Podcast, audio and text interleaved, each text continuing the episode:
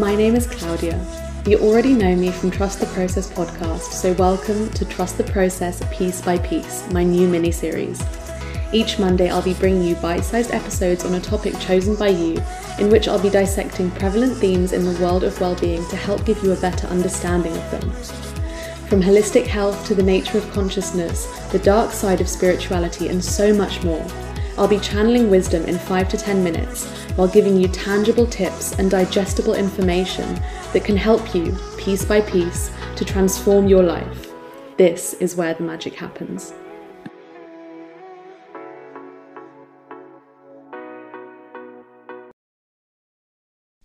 Hello, everyone. Uh, welcome to another episode of Trust the Process Piece by Piece. Today, we're talking about how to move stagnant energy in the body. Um, I feel like we do a lot during the day that retains our energy inside of us. We do a lot of sitting, you know, we spend most of our time indoors. We're not always breathing in fresh air into our lungs. Um, and sometimes this affects things other than just our body. It affects our reactions and makes us more reactive rather than responsive. It affects how we interact with others. It affects how we respond to ourselves and to our environment. It affects the grace and the level of compassion that we're able to give and truly have towards ourselves in all situations. Um, it affects our peace of mind. It affects our ability to feel joy and it affects our ability to be truly present in the moment. And so, this is why I decided to create this episode because I think it's something that we all um, struggle with and we all face. And it kind of ties into last week's episode um, about getting out of a rut, but this is just so specifically related to, you know, moving that stagnant energy within your body. I'm not going to go too deep into what it all means. Um, I think I will focus another episode on that. But in this one, I just want to give you some really quick tips on how we can actually get that energy moving and come back into our natural balance. I just want to say that I feel like a proper news presenter because I'm literally holding this microphone with my hand. Um, I've been recording podcasts and editing and intros and outros, etc., all morning, and it feels very um, weird. It was feeling, you know, a bit alien but this is what I plan to do today.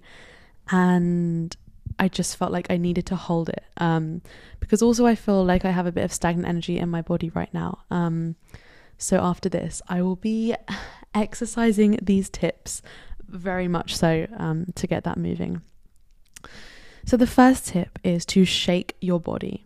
Um, shake your body, literally shake it out.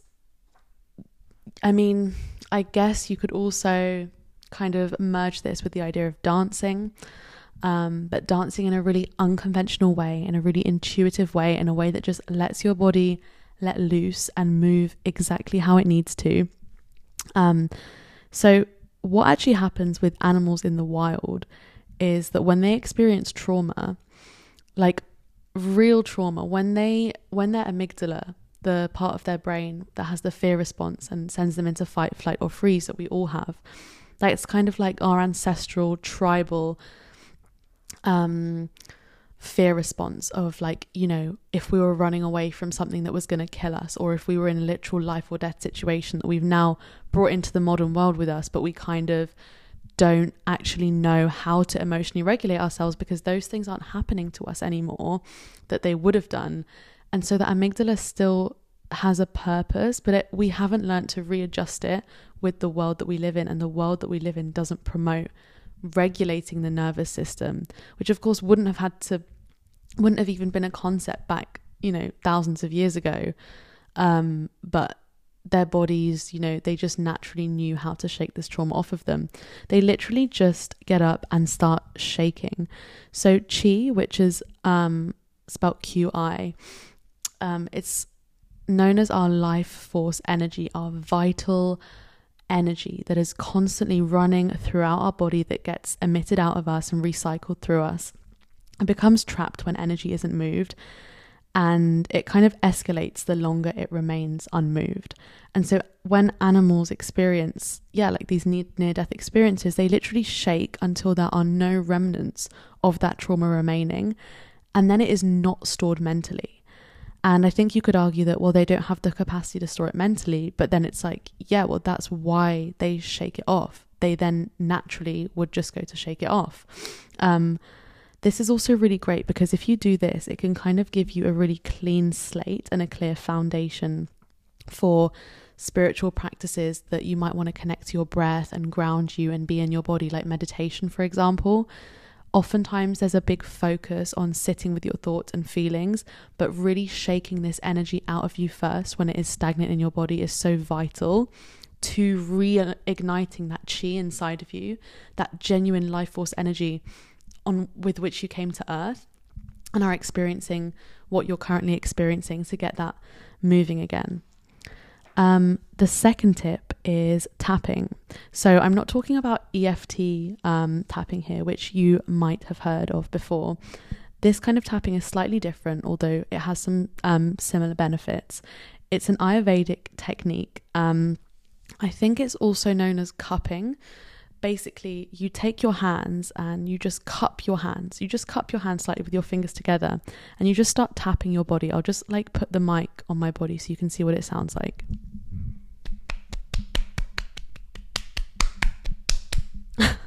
So it literally just sounds like that. You're literally just tapping all over your body, every inch of your body, in between your fingertips, your toes, your back, your neck, your face, your ears, literally every morsel of your body. I often do this um, first thing when I wake up, when I'm about to have a shower, um, after my yoga practice. Again, this really helps get the chi, the stagnant energy moving throughout the body. So, as I said, it's an Ayurvedic technique and it awakens the body and it boosts circulation, it increases blood flow, it regulates your nervous system. It also excites, um, excites, sorry, the capillaries, which are the smallest blood vessels um, in your body, but they transport um, blood, nutrients, and oxygen into the cells within your body. So it also really helps with that as well. It strengthens your muscles. If you do it for more than one minute, which really isn't that long at all, um, it actually equalizes the temperature of your hands with the air of your body. So they become the temperature of your hands and body uh, become equal. And this also alerts the body's natural defensive, uh, natural defenses, and not only regulates the nervous system but activates it. So you're I guess for me, the difference between activating and regulating the nervous system is when you're activating it, you're not putting it into a fight or flight response, but you're activating it, you're realigning it, in other words. You're realigning it back into balance. So you're not necessarily always like soothing it and soothing it completely, completely down. But in this case, you're activating it, you're activating that energy, that blood circulation, the muscles, all of that stuff that's within your body by tapping the outside. And so you're revitalizing that and you're activating it back into its natural state so that it can really function from there and not be affected by anything that's happened throughout your day that's caused the energy to stagnate within your body.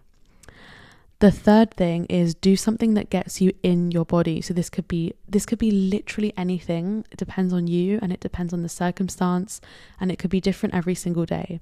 So this could be dancing, it could be yoga, could be qigong, any kind of somatic practice, moving meditation, walking, pilates, weightlifting, even something creative like that you would still use your body for that connects your body and mind, like painting, making music, making a collage, singing around the house. Bring something that brings you back into the now, in your whole self. And I would really recommend doing this after the other physical techniques of shaking and tapping, because then, as I said in the first point, you've got that really clear foundation where you can then do practices that connect you to your breath, that connect you to the present moment without keeping that energy stagnant. Because, as I said, you know, meditation and all of these things, I'm a huge advocate for them, like so, so, so much. It's so powerful.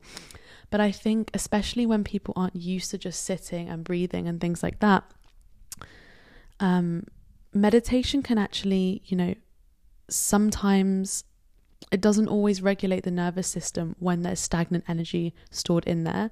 And sometimes it activates that fight or flight response more. And then there's some resistance in your mind. But obviously, in meditation, we're taught, you know, to just observe the resistance and things like that. But sometimes when you're having this experience with, when you have um, some kind of stored trauma or you have stagnant energy in your body and you just sit with it and you breathe, sometimes that resistance is there to alert you and to tell you, I need you to move this energy around me first before I can have this, before I can sit in this grounded place and start breathing and accepting the now. Because once you shake all of that out, you're not taking any of the attachments and identification with you into the next now moment. And so, again, like I said, you've got that blank page, you've got that clean slate.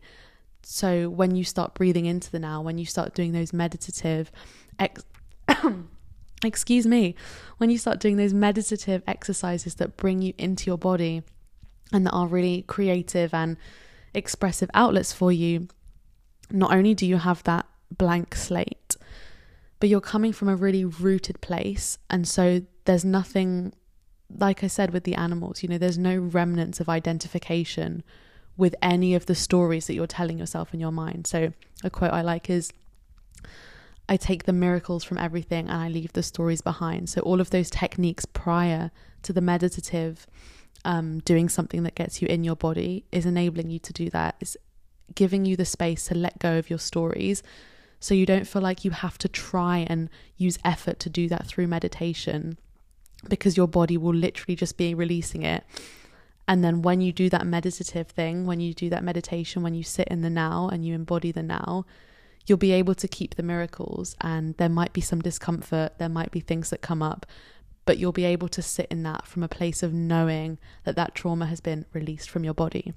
So I hope that episode um I hope that this episode was useful to you. I've used my throat chakra so much today and it's 11:11 as I said that. So that's another sign um that my voice is starting to get a bit itchy at the back of my throat. And so I'm definitely going to do that right now. I'm going to release some stagnant energy. I'm going to do some weightlifting, listen to some dancehall music, and just get that energy pumping throughout my body. And thank you for listening. I hope this helped. Um, let me know your thoughts. Let me know what works for you. I'd love to know what you do that gets you in your body and let me know what you'd like to hear on Piece by Piece next week by engaging with me on my Instagram, sending me an email or a voice message. Um, as always, I love to know your thoughts, and I will see you next week.